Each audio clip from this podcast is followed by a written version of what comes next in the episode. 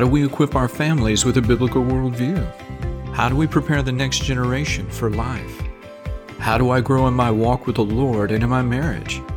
If you wrestle with these questions, you are in the right place to find answers. Welcome to the Entrusting the Faith podcast. Welcome to the Entrusting the Faith podcast.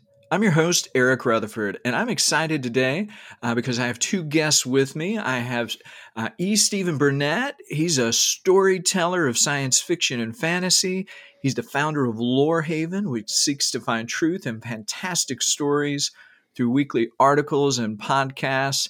And he is the co author of The Pop Culture Parent, uh, helping kids engage the world for Christ. And also with me is Dr. Jared Moore. He uh, serves in pastoral ministry. Uh, he's got a PhD in systematic theology from uh, the Southern Baptist Theological Seminary. Uh, he is also a co author of the Pop Culture Parent and co host the Pop Culture Coram Deo podcast. Two quick items before we get to our interview. First, if you go to our website at entrustingthefaith.com, scroll down to the bottom, sign up for our weekly emails so you know who is coming up on the podcast for the week and who you may have missed the previous week. Uh, you'll also get a free resource when you do, and you can find all our other podcasts on our website while you're there. Feel free to scroll through them, find other interviews uh, to really help you along the way. Uh, second, this episode is just brought to you by my book, Leading Well at Home How Husbands and Fathers Can Biblically Lead Their Families. So, if you've ever thought, man, I want to be a godly husband or father, I don't know where to start, or you've heard that you need to do something to equip your family, but you just don't know where to begin, well, if this is you or you know anybody you know, Leading Well at Home will show you how you can love Jesus Christ, love and serve your wife and children, and take responsibility for discipling your family. You'll be encouraged and given action steps that you can apply so that you're moving forward. Okay, now let's jump into today's episode. Uh, Stephen, Jared, welcome to the show. It's good to be here. Thanks, Eric. Great to return. Oh, it is my my pleasure. I am excited because uh, Stephen uh, has been on here before. We talked about Lorehaven, and so um, if you haven't checked out that episode, make sure you go back and listen to it because it was a fantastic conversation. Uh, today, we're going to talk a little bit uh, primarily about uh, the book, The Pop Culture Parent. Uh, helping kids engage their world for Christ. So, Jared, for those who are not familiar with it, tell us a little bit about the book. What is it? Sure, it's kind of a. I mean, I mean, it's a book that I wish I'd had when I was younger. Um, you know, I was uh, I was raised to where my mother was more free in her conscience. My dad was less free. So mom was, you know, we were watching R-rated movies when I was a kid, and uh, dad would leave the room when a cuss word was said. And then at church, we were burning our secular music CDs in fires. And so I had all those three different views close to me and um, I found all of them lacking to varying degrees. And so, this book, we want to encourage parents to spend time with their children, um, participate in pop culture with them, so that they can train them to be ambassadors for Christ. Uh, we believe that uh, pop culture is a resource um, that parents are missing out on because there's still good, true, and beautiful present in pop culture because image bearers are creating the work.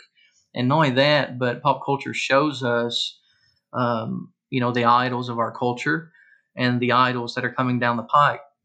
And um, we can use that as a backdrop to make much of Jesus. Um, you know, our, our children's friends are watching this stuff already. And so we need to use it um, and show our kids how to engage it in a God glorifying way. And if you can convince your children to engage leisure in a way that glorifies the Lord, uh, where their minds are engaged and their hearts are engaged in a way that honors the Lord, then they'll naturally do it with everything else. And so they'll think biblically, politically. They'll think, I mean, you you fill in the blank. The the rest of life, they will be able to engage from a Christian worldview, and um, and so that that's what our goal is. We mainly parents sit down with your children and engage pop culture with them. I love that. So it um, it gives you that commonality of terms so that they can engage the culture around them. So I, think that's great. Uh, so I got to ask though, Stephen, how did you guys connect to actually write it? So what? How did you? Uh, what brought you guys together? Well, that story I would count as one of the common graces of popular culture because it turns out that plot twists something good can come out of Twitter. Uh, from my part, I had read uh, the book, the first book written by our co author, uh, Ted Turnau, who's not here. He's actually the first name on the book. So it's Ted Turnau, E. Stephen Burnett, and Jared Moore, which is an unusual thing to see on the front of a book. Three co authors getting together this way. Uh, Jared and I had both read Ted's first book, Popologetics, and I'd worked with both of them on art editing uh, various articles uh, for the the website uh, that eventually has become a Lorehaven. And then on Twitter, Ted happened to mention that he had been talking with some parents who liked his first book, but really wanted to take the next step. How do I teach this method of engaging popular culture for Christ with my kids? Uh, and uh, Ted mentioned that he was thinking about a book. I then tweeted at him that it turns out that Jared and I had been talking about trying a similar uh, manuscript based on an article series we had done.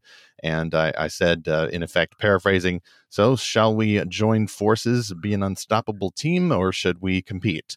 Uh, ultimately, it seems we have decided to join forces, and that's why you have these uh, these three authors uh, pooling our shared beliefs. We are all biblical Christians, although from different faith traditions, uh, denominations ish. Uh, you've got all three of us uh, working on the same book. Uh, I like to say that Ted uh, is the scholar, although Jared also is a scholar. Jared is a pastor, and I get to join them as a, as a storyteller. I love that.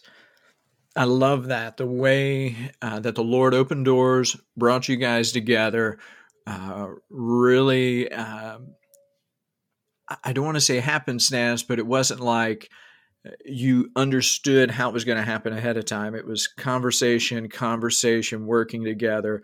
Ultimately, like you say, pooling knowledge, experience, and resources to provide a, a pretty amazing tool for families.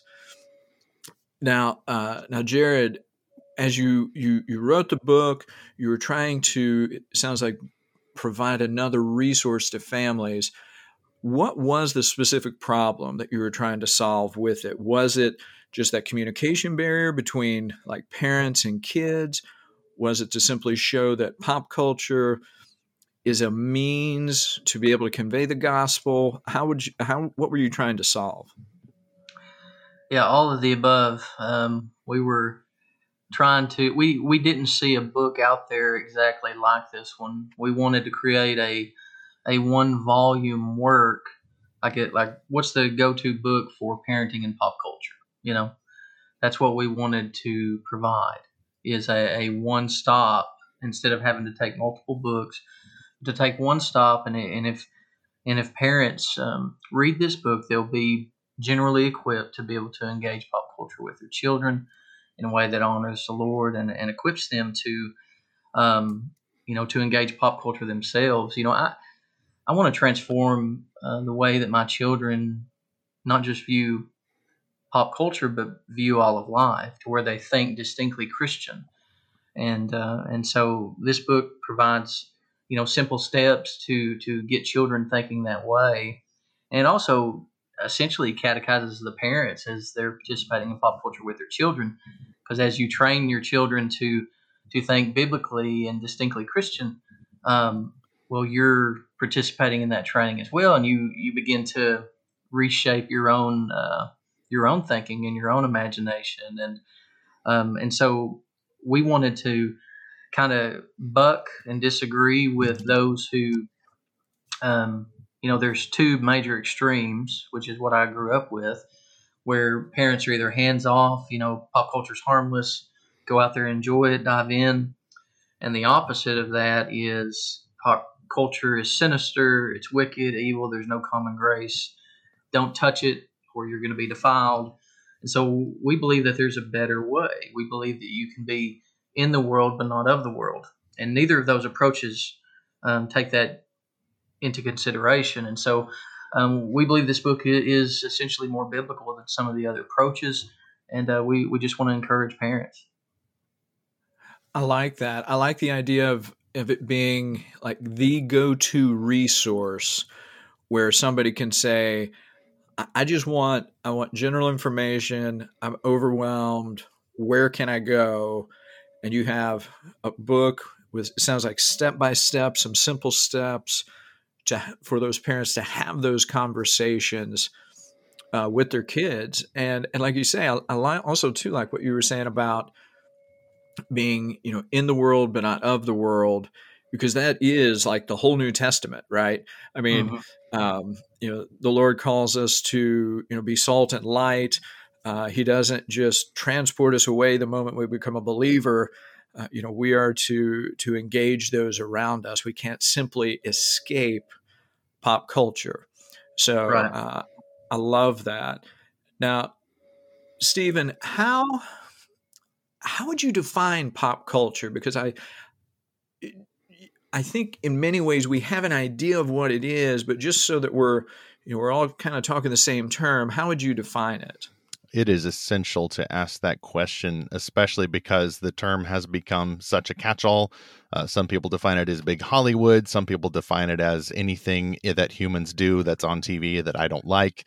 Uh, it's an essential question to ask, particularly because if we do not ask this question and try to define our terms according to scripture and even define the quest to engage popular culture by the scripture, then what will we do? We will do what a lot of Christians, including unfortunately a lot of uh, pundits and article writers and book authors, will drift into doing, which is I had a bad experience with the church. I had a bad experience in my youth group or such and such Christian environment, and now I need to fix that. I'm going to engage popular culture as a form of therapy, uh, casting myself as the hero, and then the non Christians who are like me, who grew up with bad views of popular culture. Uh, I need to be better than that. What we've sought to do with this book is not find a third way between the uh, the legalism about popular culture or the license about popular culture but to try to set all that aside, we do want to engage with that also, but set it all aside and ask, no, what is the point of popular culture and why should Christian parents care?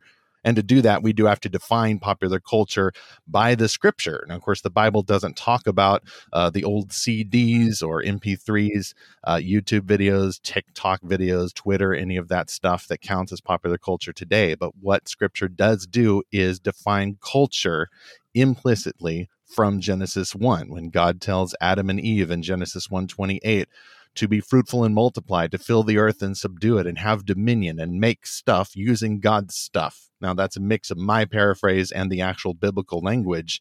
What we do from the very beginning of the book is go through that definition of culture and then derive from that the definition of popular culture. Uh, we define that as culture that is in shared spaces spaces, areas, technologies of our culture that everybody can get to. Uh, it occupies common spaces such as streaming television, musical artists and bands, the internet, and comic book stores. Popular culture is art with easy access. It's not an especially bad form of culture. Uh, it's not uh, the word that uh, Ted uses is jejune. Uh, it's not this kind of lowbrow, just entertainment, just a story, uh, something that's just just poor we don't understand popular culture that way. We understand popular culture as a reflection of what humans make with the original goal to glorify God and enjoy Him by reflecting Him. Of course, by then we have to go through what has happened to corrupt popular culture. It starts not in the idea of popular culture, which would have been God's idea, but in the corruption of humans from the soul outward. I like the way you described it. And in, in fact, uh, two things really jumped out that I had never really thought about with pop culture. One is it's that culture in shared spaces, which I think is a beautiful description. Like never like I've never thought of it that way. And that idea of art with easy access. I, I, I know I'm one of those people who often think pop culture, yeah, is you know, base, lowbrow, whatever you want to call it, but really it's that it's the world around us that we share. And like you said, when sin came into the world, all of that became corrupted um, in in a variety of different ways, and so that gives a really good way to think on it. And so, you know, Jared, what what is it about pop culture that's so challenging for Christ followers? I know, you know, you had mentioned, you know, sort of the the two extremes where all pop culture is evil uh, or embrace everything in pop culture. Why do we struggle with it so much? I think a big part of it is is that Christians we we have a tendency to be very pragmatic, and so we often choose the easiest path. And especially with parenting, if you have when you have children, you and especially if you have more than one, you get to where you're just really surviving. You know, you're you're um, you're wondering if you're going to get through the day. you know, if you're having to drive them here, drive them there. I'm driving my children to uh, to school 45 minutes away one way, and um, and so often we think of what is easiest, and what is easiest. It's it's easier to either tell your children pop culture is harmless, just enjoy it, or don't touch it, or to make hard and fast arbitrary rules like you can't listen to secular music, or you can't watch a, an R-rated movie, or you can't watch a PG-13 movie. Um, you know that that that's often what is easiest, but in most cases in life, what is easiest is not what's best, and that that's true for the Christian life as well. Um, you know, it takes time to train up uh, our children according to the Word, and um, but it's not as hard as we think it is. You know, if we'll just, I mean, you know, we're we're not talking about being idealistic, right? You're spending three hours a day in pop culture with your children.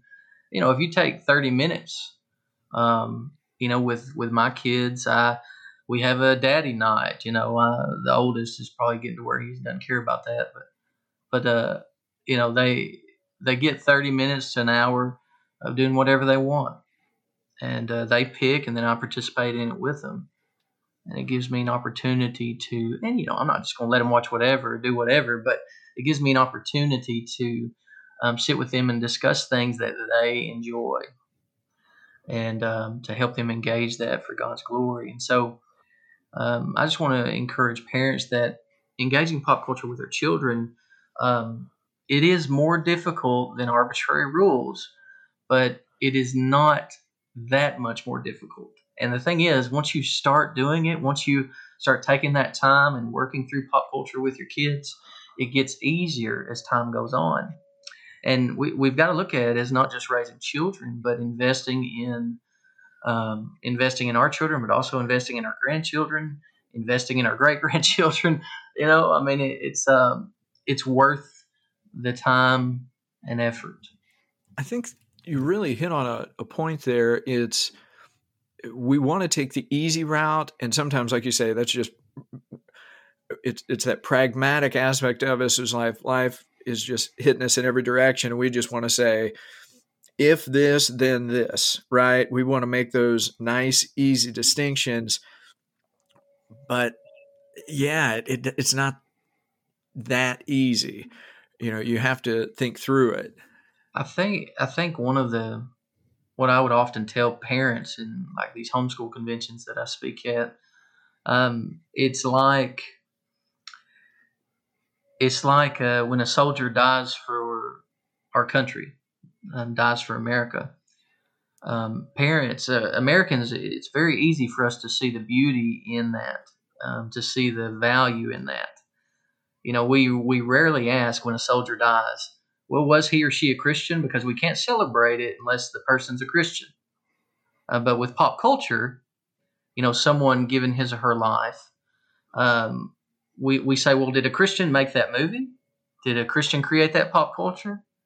And, um, you know, we, we're, we're kind of arbitrary in how we approach different aspects of life when it comes to this subject. And, and we're essentially saying, you know, be consistent you know, if you can praise an atheist soldier giving his or her life for our country because it's an objective good, then you can watch um, The Avengers, directed by an atheist, and praise when there's self sacrificial love on the screen.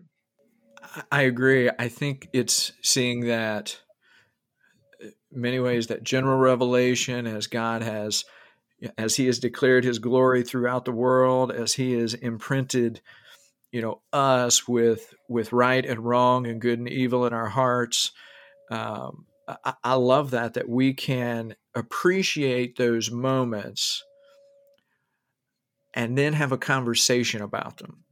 You know you talk about the avengers movies it's like wow you see this this theme throughout. Okay so you have atheists okay so you got aliens okay so you got this whole you know universe essentially but you can have those conversations because good is good and should be praised and evil is evil and let's let's call it evil. And so yeah i love that just giving you those conversation points to be able to work through that.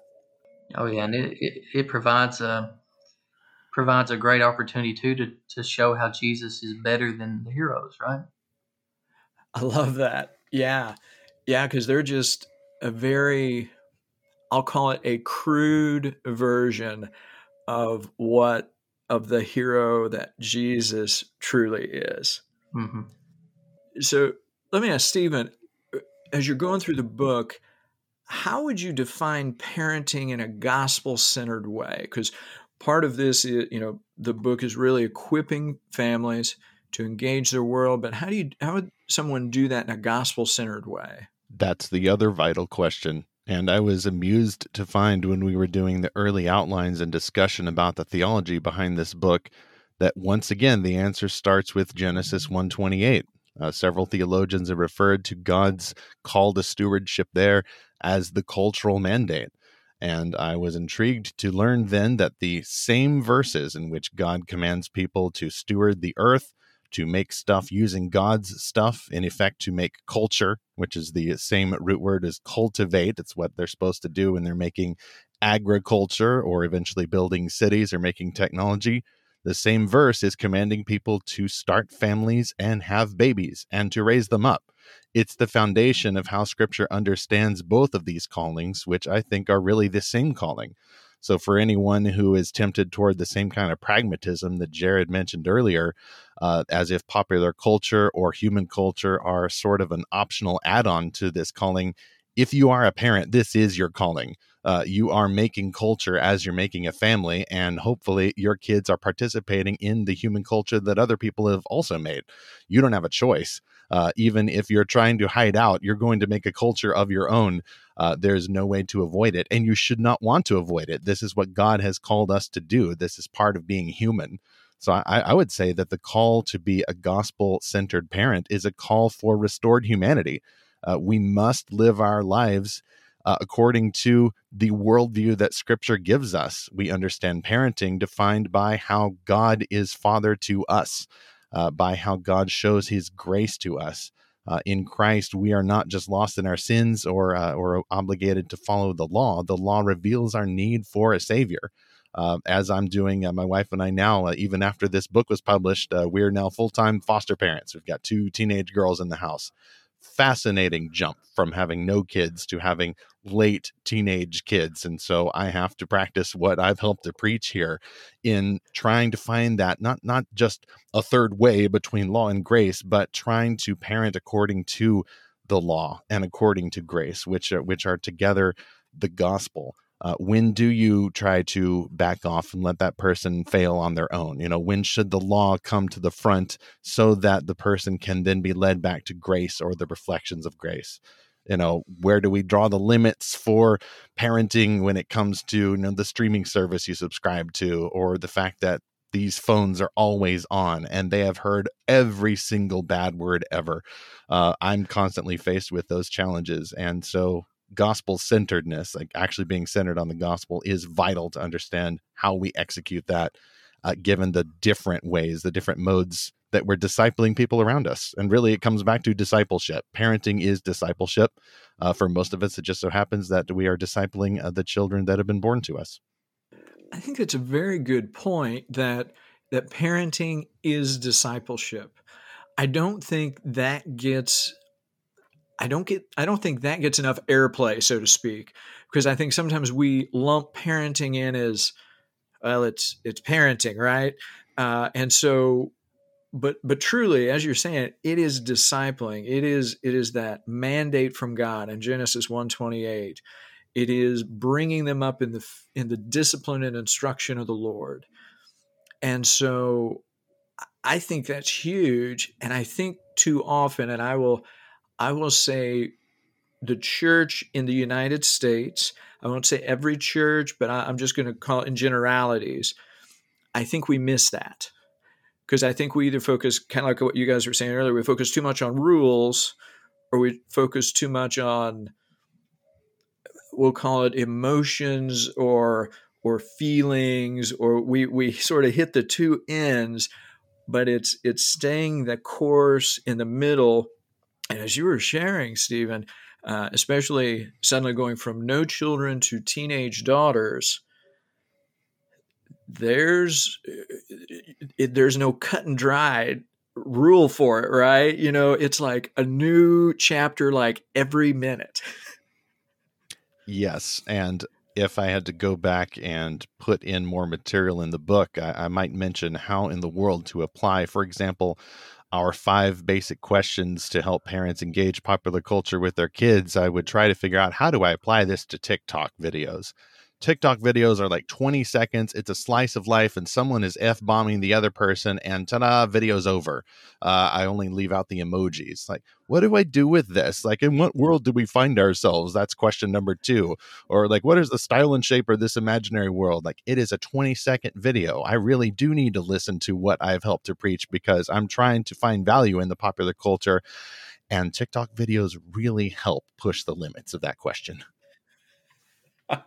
uh, no, but I mean, those are real questions, right? You know, those are that is the world in which we live. That is that that uh, you know that shared space. And so, like you say, we're how do we do that? Uh, and so, I, I just appreciate your honesty and just saying, hey, I, man, boy, there's there's not like there's not a chapter and verse that say what do i do in this moment? We have to use that discernment that the lord gives us. Oh that's true. Although although ted's uh, ted's chapters about understanding the heart of teenagers and, and then trying to engage i mean not just a narrative story which has a you know beginning middle and an end and a heroes and villains and all of that but ted writes about trying to engage the video game fortnite on these terms. So that's been helpful to me as well as just some general background information about what happens when you're in that age group. I love that. So just doing some reading, doing some research, seeking the Lord, seeking scripture, and just praying and taking those steps. I think that's powerful. Now, Jared, I know you have there are several steps for engaging pop culture with your children um, that that are in the book. Uh, would you tell us just, I mean, just about one of them? Is there like one that's your favorite, or do you need to go through all five? How does that, how does that work? Um, I'll briefly go through the five and just talk about the last one. Um, the the last one is how does the gospel apply? And um, it's it's my favorite because I think it's it's the most beneficial. But they're all important. The first one is what is the story? Um, which you just got to get the story right because it's image bearer who's made the art. What is the moral and imaginary world? So, um, how has the image bearer who's created this art, how has he or she organized it, and what is he or she conveying, trying to communicate? Um, you know, what's good, what's evil? You know, what, what kind of world is it? The third thing is what is good, true, and beautiful in this world. So God's fingerprints are still present because His image bearer has created this art. Um, they, you know, there's no other world to live in except God's world, and so these image bearers can't help but still um, display uh, God.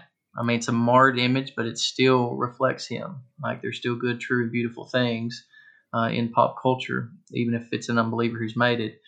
The fourth thing is what is false and idolatrous in this world, because there there's almost always an idol right? An idol. The image bearer is a fallen image bearer, and so he or she um, creates uh, idols um, or false gospels or false promises, and um, presents those in the pop culture. And the final question is, how does the gospel apply? So once you point out, you know, the false gospel, you can show how Jesus actually delivers on his promises, how he is better. I think one contemporary example would be this uh, Marvel um, Marvel series Loki, and um, you know they're they're arguing for a gender fluidity um, in that, and um, you know spoiler alert, listener, uh, if you haven't seen it, uh, you may not you may want to skip past this question, this answer. Uh, but uh, but Loki essentially um, is stuck in uh, in time. It messes with time, and um, one of his one of his other personalities is messing up time, and so Loki has to go find himself and uh, stop himself from messing up time. And so when he finds himself, it's actually a girl. And so Loki is looking at himself, and it's actually it's actually a girl.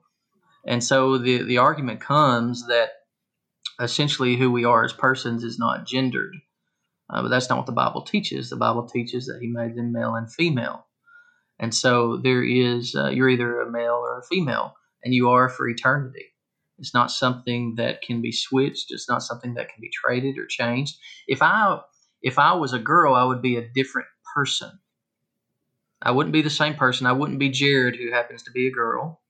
I would be a completely new person um, because we are gendered persons. That's what the Bible teaches. And, and it gets to the nitty gritty when you start talking about Christ, right? If Christ, uh, could Christ um, save us if he was a woman? Um, he wouldn't be the second Adam. You know, he wouldn't be the second Adam. He wouldn't um, be the prophet, priest, and king. You know, he couldn't fulfill those offices for eternity. He couldn't be our high priest for eternity. Uh, you know, it, you get to the nitty gritty essentially when you start pointing to that reality. And I'll, I always tell folks who are egalitarian, you know, um, look, if you're you're in the wrong religion because you're going to bow down to a man for eternity. you know, I mean, that's what the Bible teaches. We're all going to bow down to a true human man, true God, forever. And uh, and so we better not see that as an evil thing, or a bad thing, or a depressive thing. Um, but that is a beautiful thing. But anyway, I, I think Loki provides us an opportunity. I wouldn't watch it with your young children, but your older children, tween and above, watch it with them. It's an opportunity to celebrate the fact that we are male and female for eternity, and that we'll always relate to God as either male or female. Uh, but Jared, uh, in in Christ, we're, we're we're there's no more male or female in Christ. I actually saw some guy say that. I just tweeted back. That is not even slightly how you Bible. Anyway, uh, sorry. Go ahead, Eric. Cut this part. It's an outtake. Oh, I love it. Uh, but I, I, think Loki's a great example where it's very popular. I watched it. It's a good story. I mean, it's it is an engaging story. It pulls you along, at least after about episode two. It took me a little bit to get into it, but then, um, but it brings up a whole lot of questions. Just like you said, it talks about uh, that gender fluidity. It talks about really this creator God type of person that you meet uh, who's not really all that cool um, and really kind of persnickety and and fickle. And i mean it just it's a wealth of discussion opportunities. But kind of the same vein you need to walk into it knowing okay i just can't take everything at face value that they give me i need to walk into it asking some questions like okay you know what is true what what is beautiful in this and where are the idols so um, I love that example. Now, Stephen, one of the chapters you talk about, uh, it's entitled "Discerning Your Child's Hidden Heart." What what is the hidden heart? How would you define that? And can you share a little bit about that? I'm really glad we're going here because uh, when Jared and I were doing a, uh, a talk uh, back in uh, one of our conferences. I guess it was the homeschool conference in uh, Missouri. It's so great, by the way, to just have events coming back. You can actually go out and talk about this stuff and meet people. And there was a chap who stood up at the end. I think I was the one speaking. Uh, and he specifically asked, "Well, what about all the bad stuff in popular culture?" You know, and in in his mind, I think popular culture is a, a, neat divide. There are good parts in popular culture, and there are bad parts in popular culture. Uh, and I think Jared answered that question. Uh, of course, if, if I could go back, I would try more directly to challenge that belief of of any person or any area of culture, which is just reflections of people and the stuff they make. I would say, you know, I don't think the Christian worldview uh, supports this idea of good parts, bad parts. Uh, we are not just about the divide between good and bad. You know, people are, I would say, uh, dead in transgressions and sins before Christ redeems us, but we also bear the broken, twisted image of God. It's still there, uh, apart from all of our evil corruptions of that image. And so I wouldn't do the divide between good parts and bad parts. I would say the divide is between life and death and the divide is between worshiping God forever. As Jared mentioned, we will be bowing to a man for eternity, one way or another, willingly or unwillingly. Uh, and those who don't will be, unfortunately, punished forever. Uh, the divide is between worshiping God forever uh, and worshiping idols.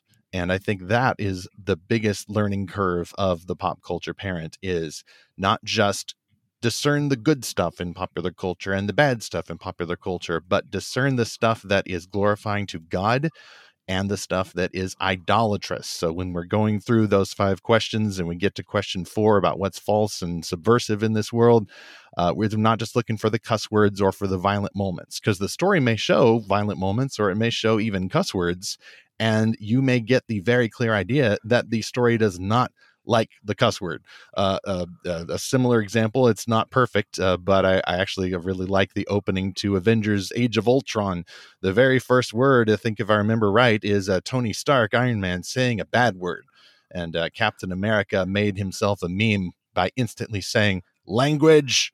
So at least you got one character on the story on your side. Cap doesn't like language, even though he himself says some bad words later. So you could take that and you say, well, is the story guilty of the bad word? Is it a bad part?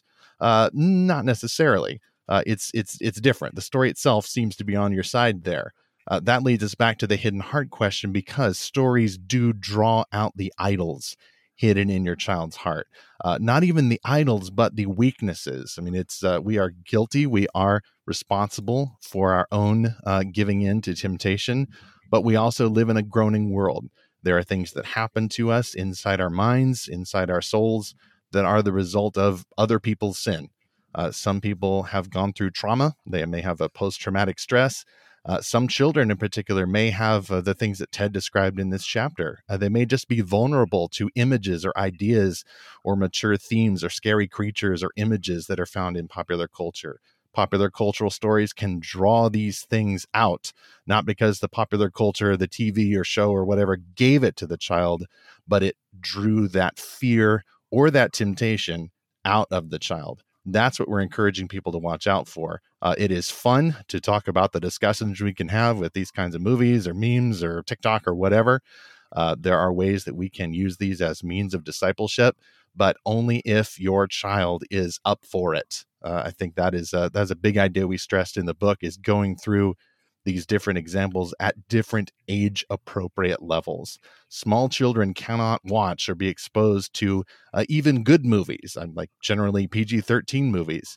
Uh, that's why we do emphasize age appropriateness. Uh, it's not that uh, the G rated movie is the only type of movie that everyone should be allowed to watch because it's the cleanest. Uh, we, we don't do the good parts, bad parts thing, the clean, the unclean thing. Popular culture is a mess. Most of the stories are absolute messes, and it takes godly maturity and uh, and a willingness to pursue godly strength to recover from either those traumas or to build up resistance to those temptations, so that we can go into these worlds for the glory of God and explore them together.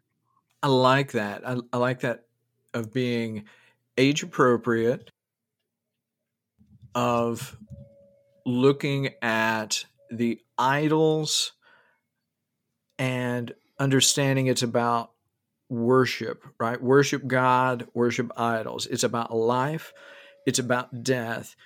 It's really about something that is far more significant, far greater ramifications than good and bad.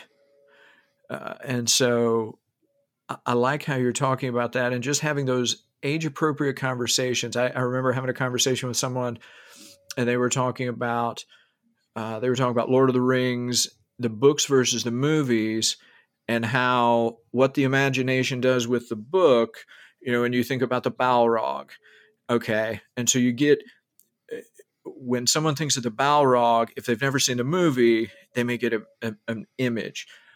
But maybe the movie is so much more intense and scary than anything they could have ever conjured in their own imagination.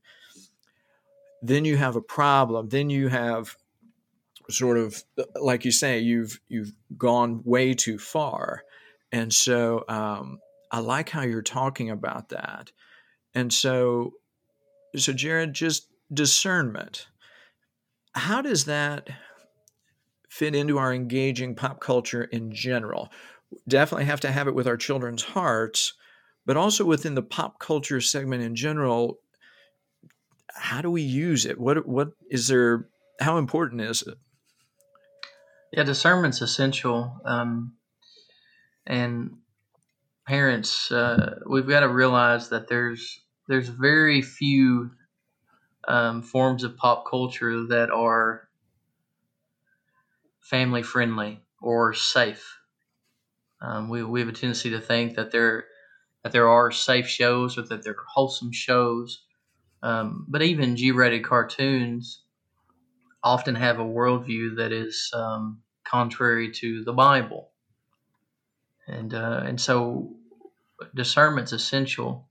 Mainly parents, instead of putting our children in front of the television and letting them participate in pop culture without us, we need to take the time and engage it with them so that we might help them see these worldviews. Like I, I think of even the, the movie Land Before Time, you know, um, how it's just this cute dinosaur uh, cartoon, but I mean, it teaches an evolutionary worldview, and uh, teaches that from the time they're they're little bitty, and uh, and there's there's a lot of examples like that that may may not have any cuss words or it may not have any. You know, we, we talk about the Andy Griffith show um, in our book, and we talk about a couple seances that are in a few episodes and um, and there there's other things that we could talk about as well. You could talk about Veggie Tales, how there's never a crucified Savior, how the gospel is virtually absent from Veggie Tales. It's moralistic, therapeutic. It's using the Bible that way, and um, you know, discernment's essential. And parents, we we we have to engage um, pop culture with their children just to get them thinking biblically about it, so that we might train them up to where they're they're not just drinking deeply of whatever. I mean, are are we not seeing today primarily a lot of the issues that are going on in our country right now are due to a population that that cannot think. They they are duped by slogans and emotionalism and and not they they are unable to think logically and biblically and consistently. And um, and I think parents we need to, t- to take our duty to help shape our, our children's minds in a way that honors the Lord. And um, and so discernment's essential. I think that's a good point that that we need to do this. But I think too, even I think a lot of believers they don't even they're guilty and, and I, I have been guilty and I, I don't do it perfect, but I think being guilty themselves of not even applying discernment in their own lives. And, you know, we talk about idols and it's hard sometimes to discern idols that you're worshiping and being able to tell your kids that, oh, these are, you know, these are idols. it, it's almost like we, we need to do that, that self evaluation, you know, and let the Holy Spirit work in us so that then we in turn can then help them understand. I think a lot of people just sort of check that at the door. Yeah, they do. They do. Which is which is dangerous. Um, so as we as we kind of wrap up here, um, Stephen, one takeaway, one takeaway you'd like our listeners to have today uh, from the book, from pop culture, from worldview, from anything uh, that we've talked about, or even something that we haven't, what is something you would like to leave them with uh, for them to ruminate on, act on? Popular culture was God's idea. God does not give us these shows, these songs, these stories. People make them up, but they make them up according to the original purpose that God gave his created people to go forward, to have babies, to have families, and to make stuff using God's stuff. That's the goal. Uh, if Adam and Eve had never sinned, we would have gotten here with the internet and memes and all of those things one way or the other. Uh, can you imagine the kind of stories and songs and technology that people would have made apart from sin's corruption? However, that's not the real world any more than a world without popular culture could ever be the real world. Uh, people have sinned, they have rebelled against God. And as a result, we also live under a curse. The curse corrupts the popular culture that we make, not because popular culture is evil or it's of the devil or anything like that, but because people are evil. Dead hearts make stories full of death as well as reflections of life because they still bear those pieces of God's image. In Christ, however, we can start to redeem the idea of popular culture define popular culture according to scripture, just as we're defining families according to scripture. Uh, I actually be- begin to think that like Ted and Jared and I have uh, the easy job here. You know, we have a book that's very practical about applying something to popular culture that people already want to do. I think it's a far rougher mission uh, to try to go out uh, even into the churches where people are so busy or they have been corrupted by false beliefs about their job. Uh, and try to persuade those people hey you need to parent according to the gospel or like this this is your job and you, you don't just uh, get upset at the tv show or the computer game uh, for failing to be family friendly or for failing to teach the gospel. Like it is your job to teach the gospel. It is your job to disciple uh, don't fault the pagan made story uh, for having bad words in it. If if you sent your kids to the other room, frankly, and and tried to get some stuff done to get ready for dinner that night, uh, not that you need to watch every single show. Uh, there is definitely not enough time for that. Uh, but it is your task. I think it is our task as the church, which is really the important thing. This is not just our task as individuals, not just our mission as families, but it's our mission as the church and never before have we had so many resources, uh, including but not limited to the pop culture parent, to share ideas, to share, oh, what about this show? What about this app? What do you think about this? Like that stuff is part of the discipling mission. And I think more and more Christ centered Christians, gospel centered parents need to be sharing that information over the internet, over phone calls, texts, whatever, just as much as we would share any other information that's important for the task of parenting. Uh, this is the task of parenting uh, for the glory of God and the good of our kids who are going forth when they grow up uh, into a world that is hostile to the gospel, uh, but also bears hints, reflections, conversations, touch points about that gospel. Uh, our kids are going to be in Christ, if they are in Christ, God worshiping missionaries who are part of the church. That's the goal, not just good Americans, not just good people, but that is who they are destined to be if they are in Christ. Uh, that's a bit of a long answer for the one takeaway, but uh, even if you never buy the book, I basically just summed it up right there, all for free. I love it. And I appreciate that so much in what you were saying. And just we need to we need to take that responsibility, take that ownership because it is a calling on parents. Uh, the Lord it it is a a calling that the Lord has entrusted to us. So I love it. So as we wrap up, if listeners want to know more about uh, you guys, where to find your stuff, uh, where would you like them to go? I'll throw it out to each of you real quick. Um, folks can find me on Twitter at Jared H. Moore. Um, I've got a couple books coming out. Uh, one may hit by the end of this year with uh, Free Grace Press. And then I've got another book coming out next year with Free Grace Press. And uh, so be, be looking for those. And um, check out uh, the Pop Culture Coram Deo podcast. And uh, we, we just apply the principles in this book to movies and I hope uh, hope folks enjoy it. Excellent, excellent. How about you, Stephen? Uh, the best place to find me is, of course, uh, Lorehaven, uh, where we find the best Christian made fantasy, science fiction, and beyond and apply their meanings to the real world. We have weekly reviews on Fridays, weekly Fantastical Truth podcast episodes every Tuesday. Uh, and then we have several articles from a variety of creative, gospel based Christian contributors uh, exploring the intersections of particularly fantasy type stories uh, and gospel truth. Uh, I'm also on Facebook and Twitter and all those places, and you can find all those links at lorehaven.com. Awesome. Well, everybody listening, we're going to, all those links, we're going to make sure they get in the show notes so you can check out uh, the podcast, check out the website, reach out to them, contact them. Jared, Stephen, thank you so much for joining me today. This has been uh, just wonderful in terms of information, in terms of uh, what you've been able to share with the audience. Thank you guys so much. Thank you, Eric. Godspeed, Eric.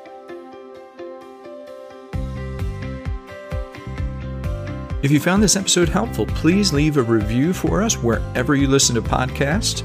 Doing so will help others to find us. Uh, check out the show notes for resource information. We encourage you to do that for links and other references. We'd like to hear from you, so you can message us your questions or comments on Facebook, Instagram, at Entrusting the Faith. You can email us at info at entrustingthefaith.com.